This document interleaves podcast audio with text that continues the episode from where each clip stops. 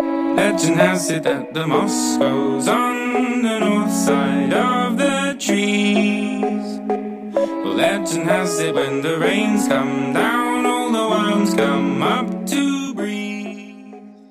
朋友们，大家好，这里是 FM 三九一七四六，活在成都，我是西仔。闲聊读书和音乐，时光静好，与君享。嫁给社会第三年，我在成都。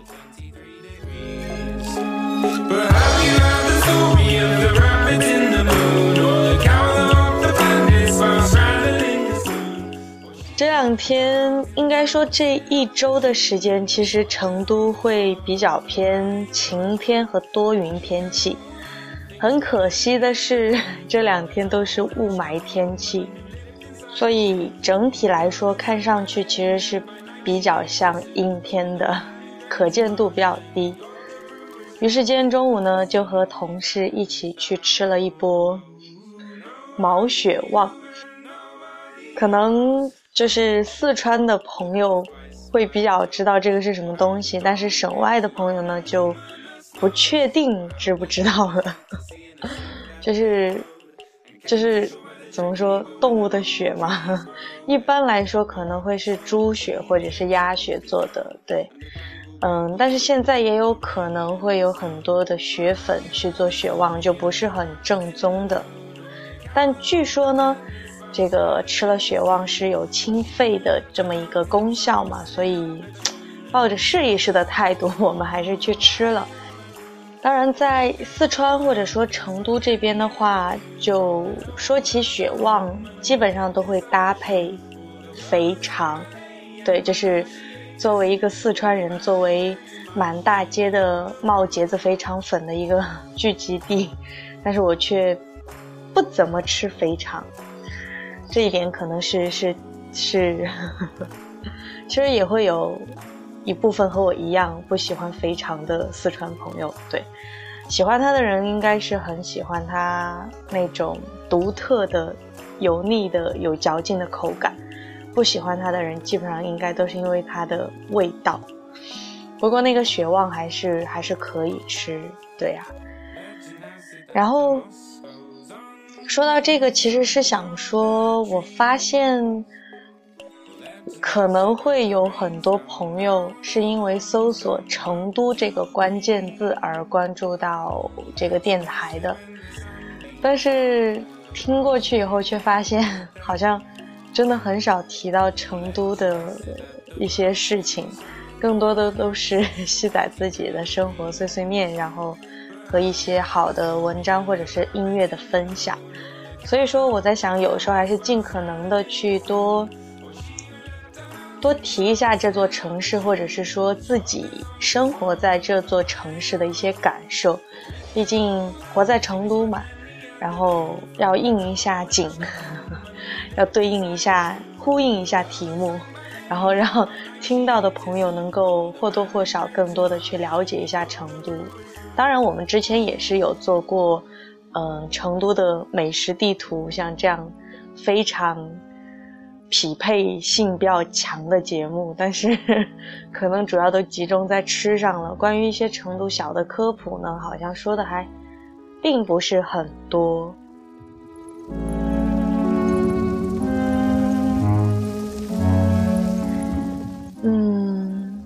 那说起成都呢，我们。这一期节目里面来聊一下关于公共交通这个事儿好了。首先要去聊这个 公共交通的问题是，嗯、虽然我一直也知道大城市的地铁会特别的挤，包括成都也是，但最近对这个挤地铁感受到了格外的压力。那这个事儿的起因呢，还是要从工作说起，对。就是可能所有人在工作中都会遇到那么一两个让你非常抓狂、让你觉得非常不像上司作风、非常小肚鸡肠或者非常讨厌的领导。当然，这个领导不是我们的直系领导，而是我所在工作就是驻航这一块的一个女上司、女领导。对，她会前两天集中性的可能因为业绩压力给我们穿小鞋，虽然不知道具体原因，可能就是单纯的 看不惯吧，然后就反正由她撺掇着吧，然后就来了一波强制规定，就说我们驻航工作人员呢，以后早上必须要九点准时到达工作地点，他会督查，帮助我们公司的领导去督查我们。公司领导其实我们的直系领导是还挺，呃心疼我们维护我们的角度，但是没办法，就是需要维护到公司的一些面子问题，还有各种合作关系嘛，就还是在就是下达这个群里面是非常官方的去很好的呼应了，然后跟我们下达了这个直接的命令。然后从昨天开始就进入到一个 相当紧张的压力期，就我把自己早上五个闹钟，可能分时段就起床闹钟、催促自己收拾的闹钟、催促自己出门的闹钟，全部都提前了五到二十分钟不等。我就比以前可能提前了二十分钟出门，而且因为要确保非常准点的到达以后。就不敢再像之前那样任性的做早餐吃早餐了，就是能够把觉睡足，然后起来快快收拾了买个早餐就进地铁。可是我之前基本上可能是八点四五十出门，然后挤地铁，然后大概就九点二十或者是九点半到达工作的地点。结果昨天早上第一天。早起，然后我可能是八点十分出门，八点二十到地铁，就在地铁站里面排队去挤上那一列地铁，我就等了很长时间，一直到可能八点四五十的样子才挤上去，然后九点零三四分迟到了几分钟，奔到了银行，整个过程让人让人觉得非常的 焦心力碎。因为在地铁站里面，之前可能因为出发的晚，错过那一那一阵的刚刚好的高峰期，基本上去了，虽然也是贴着地铁门，但是好歹我可以挤上去。可是昨天早上就是在嗯地铁站里面就等了二十多分钟，是因为排起了两列，就是每一个车门地铁门排起了两列的队伍，可能每一列也就七八个人。后来我发现每一辆地铁来了以后。就只能挤上去两到三个人，而且是贴贴在那个地铁门上，贴的非常的死，完全就是没有任何动的空间，甚至有的一不小心可能衣服啊，或者是就被卡住了，然后地铁还会发出那样的警报声，打开门重新再关门，啊，那个过程真的是让我感受到了，真的就是这个大城市公共交通满满的艰辛。然后今天早上吸取了经验教训，就比昨天早上更早了十多分钟出门。今天早上八点就出门了，然后飞快的走到了地铁站，还是排了那么长的队，然后还是等了几班。好在的是，可能一个是提前十多分钟还是有效果，第二个是换了不一样的队列。昨天可能占了一个比较背点的位置，然后可能这个真的得去分析一下，就。地铁的前面和后面和中间一部分，包括那么几节之间，关于车上的人会不会下来，以及有没有更多的空间挤上去，真的还是挺有研究的。反正今天我就换了一个偏车头的，但是是就是一个自认为应该会情况好一点的位置，果然还是大概也就走了大概三四趟的样子，我就挤上去了。真的很不容易，对呀。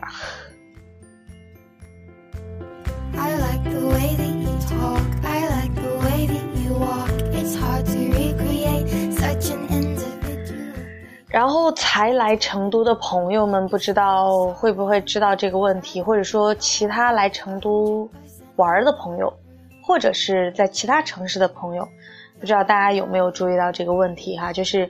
关于成都的这个公共交通呢，呃，有一张叫天府通的卡，相当于说就是地铁卡，但是也可以坐公交的一卡通。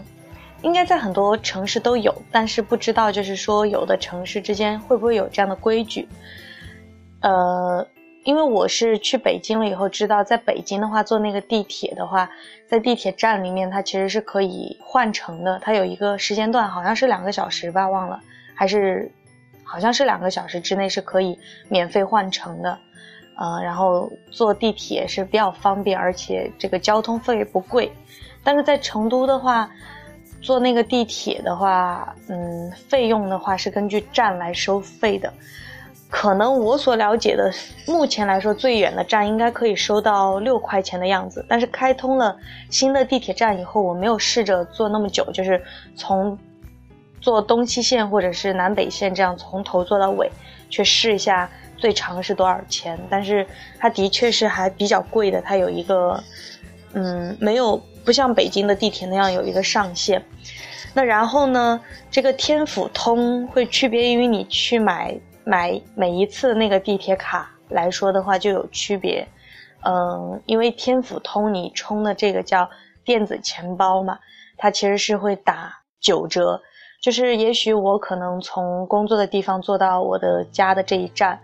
嗯，正常情况下是三块钱呢，打九折就是两块七嘛。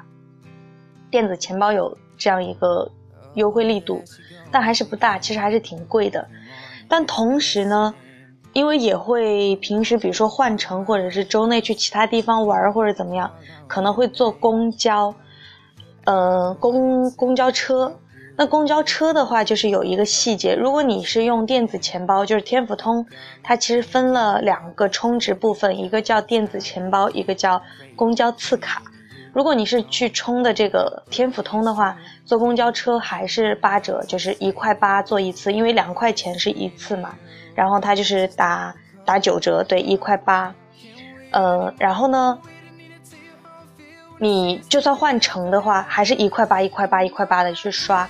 也就是说，你可能换乘一次或者两次的话，这个交通费就非常的不便宜了。但是这个时候就有一个公交次卡的存在，就是你可以去充次数。这个次数呢，充了以后就仅仅只能用在你去坐公交车，然后平时是两块钱一个人嘛，然后你做用用电子钱包去刷的话是一块八嘛。但是如果充了这个次卡，你每一次只会消费一块钱，而且这个次卡它有一个非常人性化的地方，就是在于说，在两个小时之内，然后你去换乘公交车，都不会再收费，也就是你花的那一块钱，可以在两个小时之内换成好多次，所以说这个其实是一个比较减负担的一个便利的一点，但是。相应的也有不好的一点，就是说，我们充那个电子钱包呢，是在地铁站里面也可以充，然后在很多就是在成都有非常多可见的红旗超市连锁的红旗超市、五东风，像这一类的超市，你是都可以去充这个天府通的，就是呃电子钱包的。但是这个次卡以前是有很多点儿都可以充，后来可能。是考虑到公交车利益的关系吧，就取消了很多地方。现在只会有少部分的这个红旗超市，还有五东风超市，或者是说有特别少部分的一些大药房是可以去代充这个次卡的。对，需要去找。很可惜的就是我们家附近都没有，所以有时候可能要充一次次卡也不容易。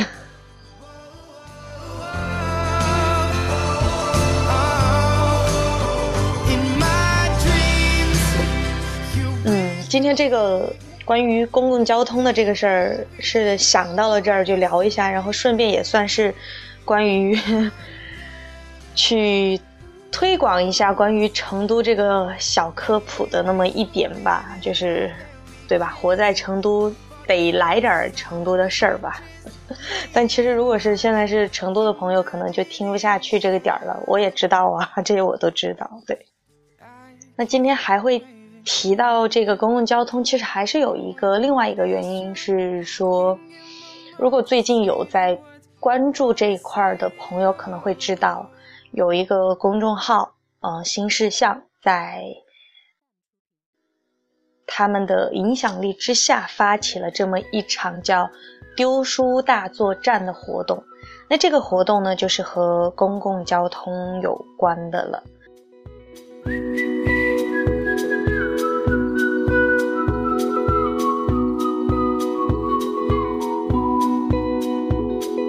To myself it was a real that way i felt not in the middle of caravans dada really time。其实最早是因为说前段时间英国搞了这么一个赫敏在地铁里面藏了一百本书的一个网上活动，对，然后呢？这个活动一出来以后，这个消息在社交网络上就传播的非常的快速。这个时候，其实就会有很多的网友去评论，然后就出现了两种意见：一个是说很希望说我们也可以发起这样有趣温暖的一个读书活动；然后还有一种意见就是说，其实不相信这样的事儿会在我们这儿发起成功。所以看到这个。消息以后呢，新事项他们就想要说挑战一下，去做一个升级版，把这个活动做下去。所以昨天早上他们就先在公众号新事项里面来发起了这个活动。对，他们把一万本书丢在了北京、上海、广州的地铁、航班和顺风车里，就是一切你可能会路过的。这些公共交通的地方，那为了让这个活动可以更长时间的延续下去，能够更加的科学化一点呢，他们在丢出的这一万本书上，每一本都有一张丢书大作战的贴纸和一个二维码，也就是说，你可以带走这本书免费阅读，然后帮助它长期的在城市里面去传递。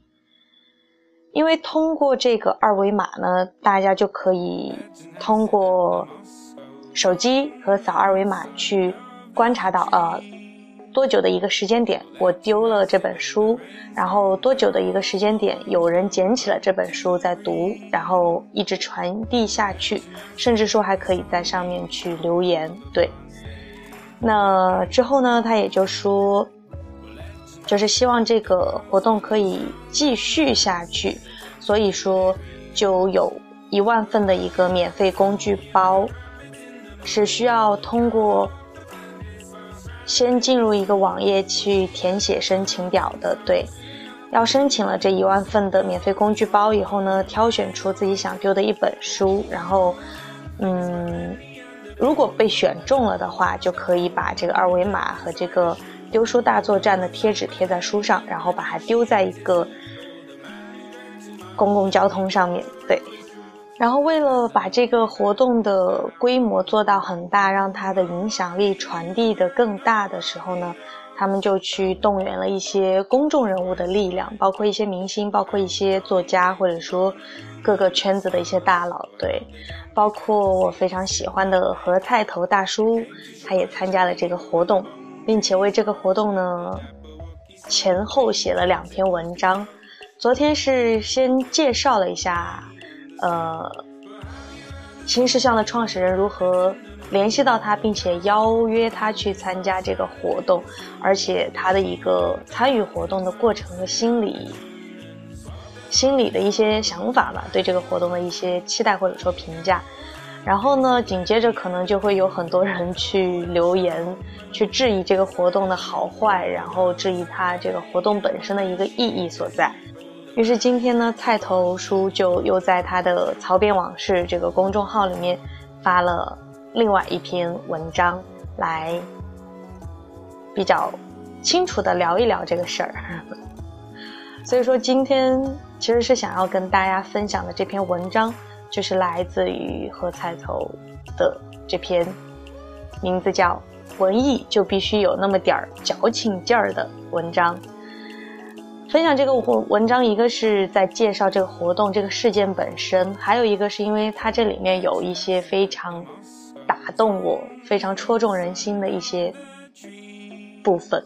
对，那么这篇文章之后，我们可以 再聊一聊其他的想法。好了。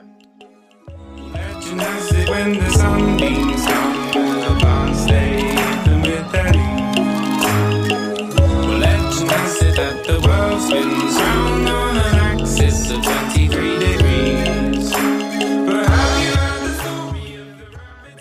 文艺就必须有那么点儿矫情劲儿，来自于《曹编往事》何菜头，二零一六年十一月十六号。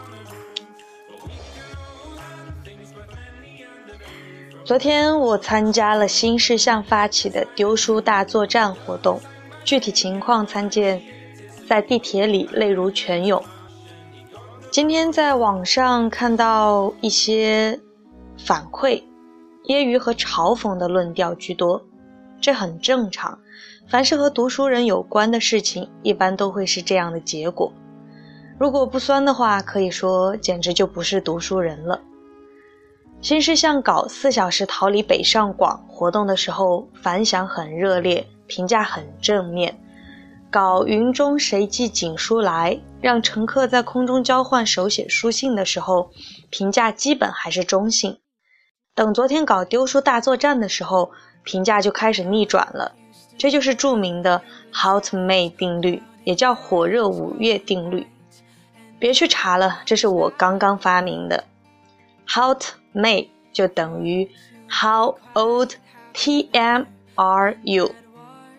再等于怎么老他妈是你？无论是一家公司，还是一个媒体，或是一个个人，长期引爆媒体，引领潮流，想上头条就能上头条，就会触发 Hot May 定律。这一点我们早在古希腊时期就已经见证过了。当时雅典有陶片放逐法，公民可以在陶片上写上自己讨厌的人的名字进行投票，票数足够的话，那个人就可能会被放逐。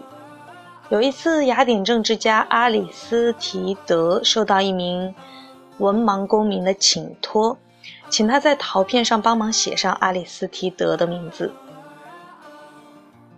阿里斯提德觉得很奇怪，就问那个文盲。您认识阿里斯提德吗？您为什么要放逐他呢？文盲公民回答说：“我不认识这个鸟人，但是老听人们说他是公益之士、公益之士什么的，烦求的很。”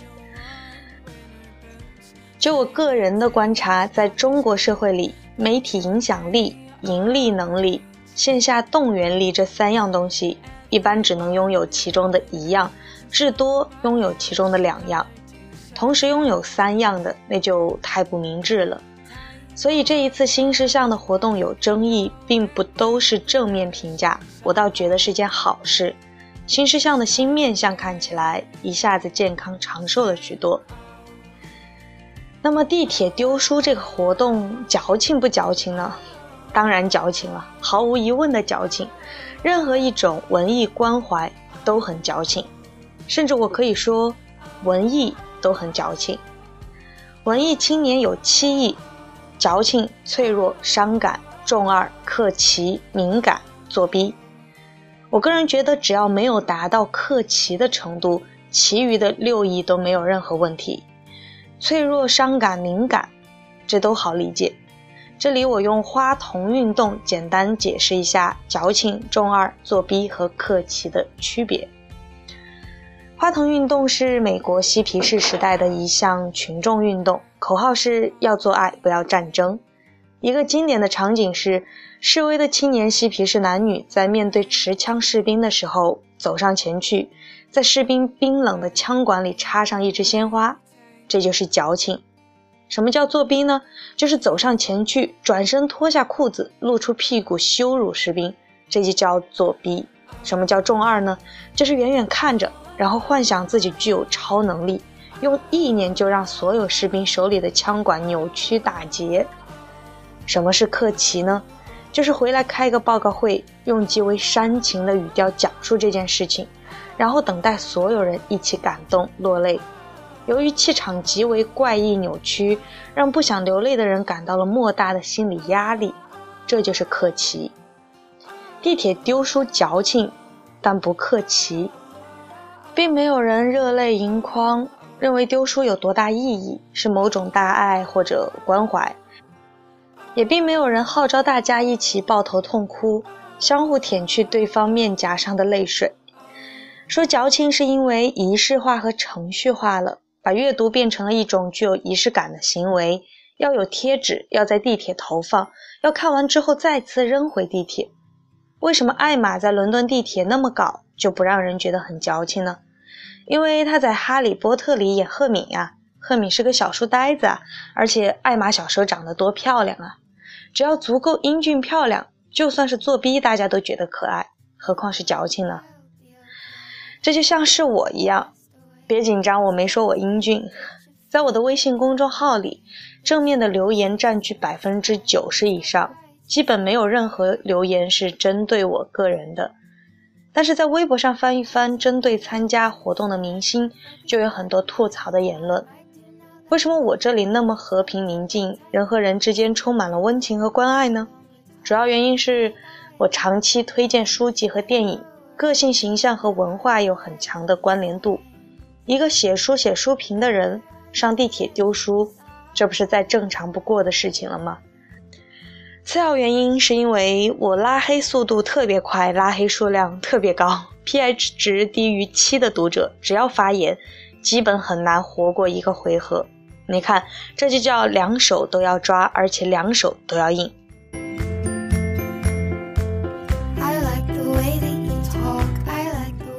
那我矫情不矫情呢？当然矫情了。你觉得那么多人来这里看什么呢？事实上，很多人在留言里曾经不止一次明确的表示过：“菜头就喜欢你这个矫情劲儿。”矫情不是龟毛，矫情的本质是细腻。粗人不可能矫情，连前戏都不会有，按倒就办，办完翻身就睡。日本作家夏目漱石说过：“日本人怎么会说我爱你？说今夜月色很好。”就已经足够了。今夜月色很好是什么？就是矫情啊！它比妹子来一发不显得麻烦多了，曲折多了。从月亮到床，那是多么遥远的距离呀！但我们的生活里还是得有那么一点，今晚月色很好，这样生活的滋味才不是粗暴的只给，而是层层叠叠，增添了许多趣味。如果我们投胎之前在天堂看到的宣传手册上写着“吃睡拉，fuck，然后死”，请立即开启你的地球之旅，大概我们都不会愿意降临人世了。我在天堂里的地球旅行社门口一定有漂亮的宣传册，上面写着：“下到白云深处，开始你的未知之旅，在短暂脆弱之物上发现永恒之美。”那么我愿意尝试一下，看看白云飘荡在头顶而不是脚底会是怎样一种感觉。看惯了天堂里的恒常不变，在尘世转瞬即逝的事物上，可能会更深切地感受到永恒究竟是什么。在那个经典的文艺青年的人生疑问里问道：“如果我是一个深山里的农夫就好了，日出而作，日落而息，内心不会经常感受到痛苦和煎熬。”可以度过宁静的一生，而在那个经典的回答里也一再强调，能够经常感受到痛苦，说明有更为敏感细腻的神经，可以感受到一个山民所不能感受到的欢喜层次，以及那些微妙而丰富的美，比如音乐、诗歌、戏剧，甚至是数学。是的，看张梵高的画流个什么泪，听个音乐会鼓个什么掌，矫情，但那是美呀。远在你的吃睡拉 fuck 之外，我也懂吃睡拉 fuck，但你不懂我懂的那部分东西。我的地球之旅和你的地球之旅相比，不是单纯等死，多了些别的东西。人生在世，但凡你要追求一点美，追求一点品质，追求一点有趣，矫情和装逼这两个单词就一定会如影随形。总有人要评价你，要判断你，甚至否定你。为这些人和这些人的话语感到烦恼，完全没有必要。你需要在意的不是他们，而是你生命的沙漏正在一刻不停地落下沙子。在最后一颗沙粒落下之前，你能为你自己做点什么？为自己活过几天？啊，多么矫情的一个比喻啊！但是我好喜欢，它暗喻了我对时间的理解是一种粒子。粗人哪里会想到这些呢？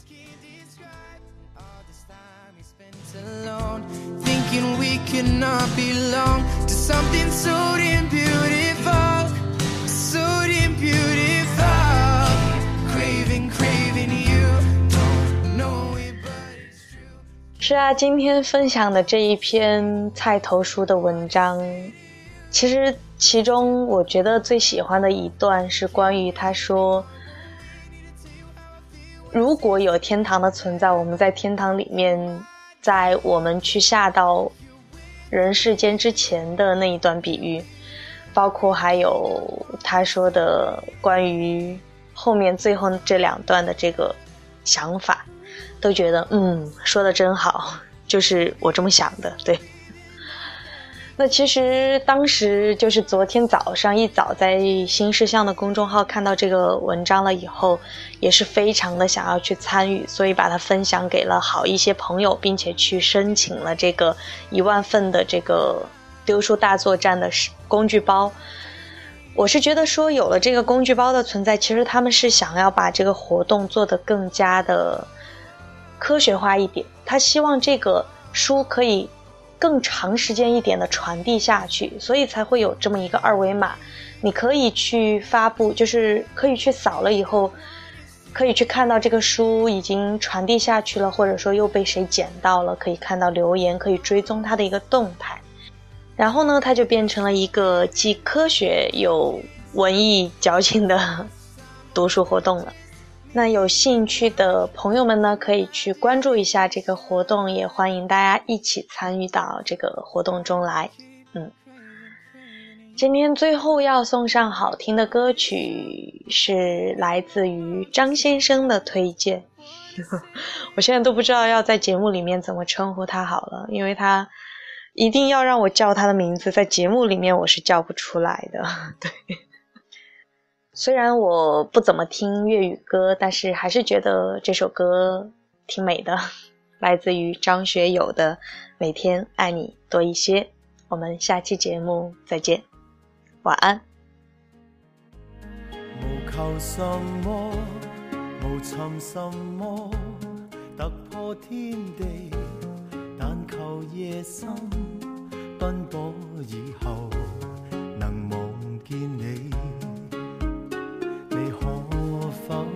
知道么？平凡亦可，平淡亦可，自有天地。但求日出，清早到后能望见你，那已经很好过。当身边的一切如风，找到根蒂，不愿离开，只愿留低，情是永不枯萎。而每过一天，每一天，这醉者便爱你多些，再多些，至满些。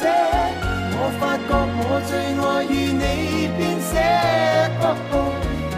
以后明天。的心里，而每过一天，每一天，这醉者便爱你多些，再多些，至满些。我最爱你与我这生一起，那句明天风高路斜。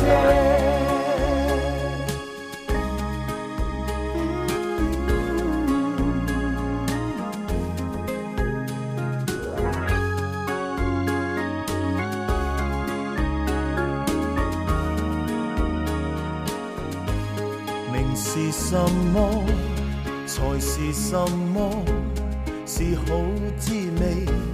但如在生，朝朝每夜能望见你，那更加的好过。当身边的一切如风，是你让我找到根蒂。只愿留低，情是永不枯萎。而每过一天，每一天，这醉者，便爱你多些，再多些，至满些。我发觉我最爱与你编写，以后明天的深夜，而每过一天，是醉者，便爱你多些，再多些，至满些。我最爱你与我这生一起，那句明天风高路斜。